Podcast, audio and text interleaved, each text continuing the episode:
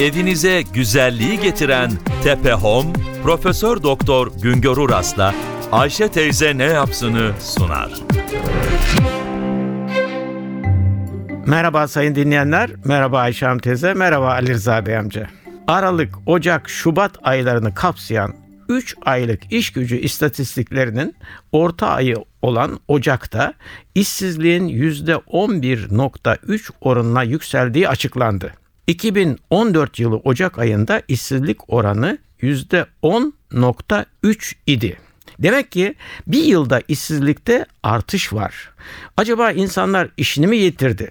Yoksa iş yerleri mi kapandı da bu işsiz sayısı arttı? Hayır. İşsizliğin artmasının tek bir sebebi var.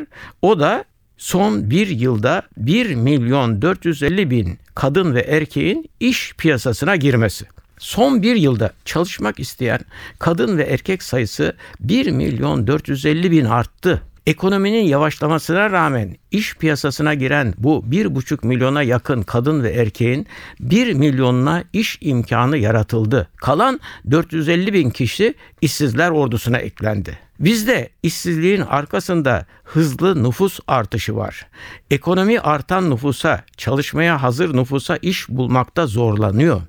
İşsizlikte en olumsuz gösterge ise 15 ve 24 yaş arası genç nüfustaki işsizlik oranıdır. 2014 Ocak ayında iş arayan 100 gencin 18'e yakını iş bulabilmişti. 2015 Ocak ayında ise iş arayan her 100 gencin 20'si işsiz. 2014 Ocak ayından 2015 yılının Ocak ayına kadar iş bulabilen 1 milyonun 560 bini kadın, 440 bini erkek. Son bir yılda kadınlar daha kolay iş bulabilmişler.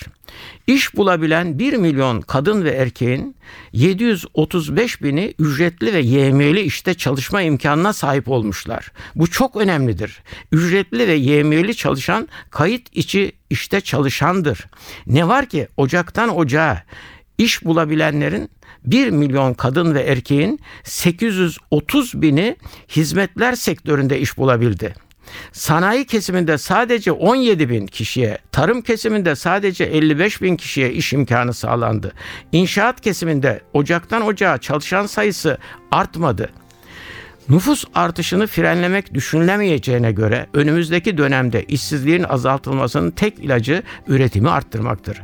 Üretim artacak ki daha çok insana iş imkanı yaratabilelim.